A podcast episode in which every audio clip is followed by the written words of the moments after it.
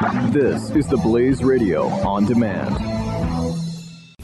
This Is the Chris Salcedo Show. this Is the Chris Salcedo Show. Hans von Spakovsky, everybody, is the manager of the Election Law Reform Initiative and a senior legal fellow at the Heritage Foundation.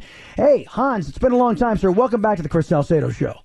Well, well, thanks for having me back. Uh, the, the, the reason I brought you on was it's it's something akin to what uh, that emailer was talking about, which was the sanctuary cities issue. Uh, Texas has been a, a leader on the forefront of cracking down on sanctuary cities, but it was my understanding that this this judge, when the administration, uh, Judge William Orrick, an Obama appointee, he put the kibosh on withholding federal funds from these cities that uh, thumb their nose at federal immigration law. But you write at FoxNews.com that no, as a matter of fact, Jeff Sessions, the Attorney General, did just that, and he was fully complying with this judge's order. How do you square that that hole? Well, because the judge, uh, as did the media, uh, completely misinterpreted the president's executive order. What the, pre- the look, the judge uh, implausibly read the executive order as saying that the Trump administration was threatening to uh, cut off all federal funding of any kind to cities. So by that he meant, you know, all kinds of entitlement funding, like, you know, Medicaid, Medicaid monies and things like that. That's not what Trump's order said. What Trump's order said was that he was directing the Attorney General and the Secretary of Homeland Security to uh, cut off grants to sanctuary cities. And by grants, what he was talking about was both both uh, DHS and the Justice Department they get federal money from Congress every year to give out in what they call discretionary grants. So, a city, for example, if they say, oh, you know, we want to improve our law enforcement capabilities, they can apply to the Justice Department and ask for a, a grant of federal funds. And it's up, up to the uh, entirely discretion of the Attorney General as to which cities will be awarded this money part of what those cities have to do if if they apply for the money is they have to certify that they are in compliance with all federal laws. And obviously, sanctuary cities are not in compliance with federal immigration laws. So the the judge said can't cut off all um, federal entitlements, uh, uh, uh, the right to receive entitlement funds, but it is okay to cut off those kind of discretionary grants. That that got overlooked in all the media coverage, and that's Now- exactly what Session has said. Well, how much money are we talking about uh, as far as these grants to cities like San Francisco, Los Angeles, uh, Chicago, Dallas, San Antonio? Uh, how much money are we talking? The Justice Department gives out a little over four billion dollars in these kind of discretionary grants. So the amount that each city gets is probably you know it could be anywhere from a couple of million to tens of millions of dollars. Sweet. And so and so and, and they're withholding that money because these cities are lawless cities and they stand up for the rights and and privileges of illegal aliens rather than standing up for the taxpayers of the United States. I get it. Hans von Spakovsky is our is our guest right now. He is the manager of the Election Law Reform Initiative and a senior fellow at the Heritage Foundation. So, what is the next step for the administration? There there has to be in your opinion I'm asking, there has to be an effort to rein in these officials uh, who are in these sanctuary cities who think that their priority rests with the illegal aliens rather than the taxpayers of the United States and, and the citizens of the United States. What what else, in your opinion, can the administration do to turn up the heat on these lawless operators?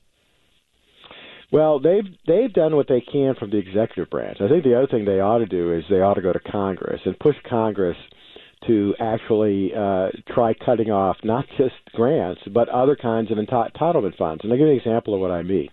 Remember back uh, when we changed the drinking age across the country from um, 18 to 21? Well, the the way Congress helped accomplish that was they passed a law that said that states would lose five percent of their highway uh, federal highway monies if they didn't change the drinking age in their state uh, from 18 to 21.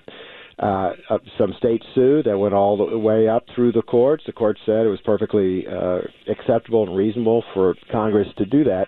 And I think Congress ought to consider doing the same kind of thing uh, for the, to these sanctuary cities to hurt them even harder uh, from a financial standpoint. Uh, it's always been confusing to me and, and probably some of our listeners out there that where where individuals who passed the Obamacare legislation and uh, if, if individuals or cities or states said I don't want to comply there there was a there was a penalty for that if you there there, there seemed to be no uh, hesitation to to persecute, to punish those who didn't want to follow the Obamacare law, which was a federal law imposed on the states.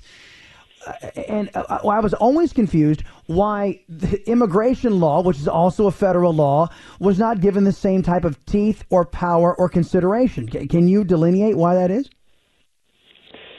Well, because, you know, look, the Obama administration and progressives, um, they don't care about principles. All they care about is the end result. And they will ignore, rewrite, or twist any law to, to, to get what they want. You know, what's really different about the situation is the federal government actually doesn't have any authority over health care. There's nothing in the Constitution that provides that. Immigration, on the other hand, is the one area that the Constitution says is 100% the authority of the federal government. So, in fact, all these states and cities, places like California, uh, they're they're basically um, repeating the behavior of southern states in the 1860s in saying that, um, well, we're we're going to try to nullify federal immigration law because that's really what's going on. Right, and you know what? There's also a, a a big deal of hypocrisy when the previous administration clamped down on Arizona for passing a law, SB 1070, that would have basically mirrored federal immigration law, and then and the federal government said, no, no, no, that's that's our job not to do.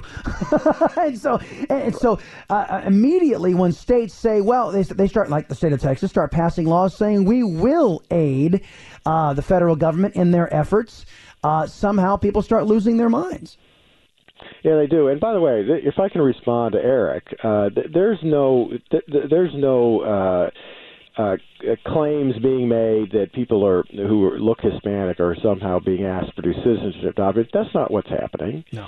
What's happening is that when a local town in Texas, for example, when they arrest someone, um, what is it that they normally do?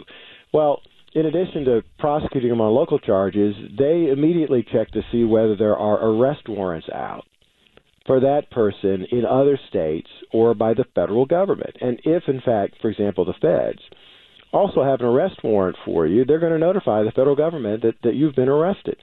What these sanctuary cities are saying is, well, we're going to do that with American citizens.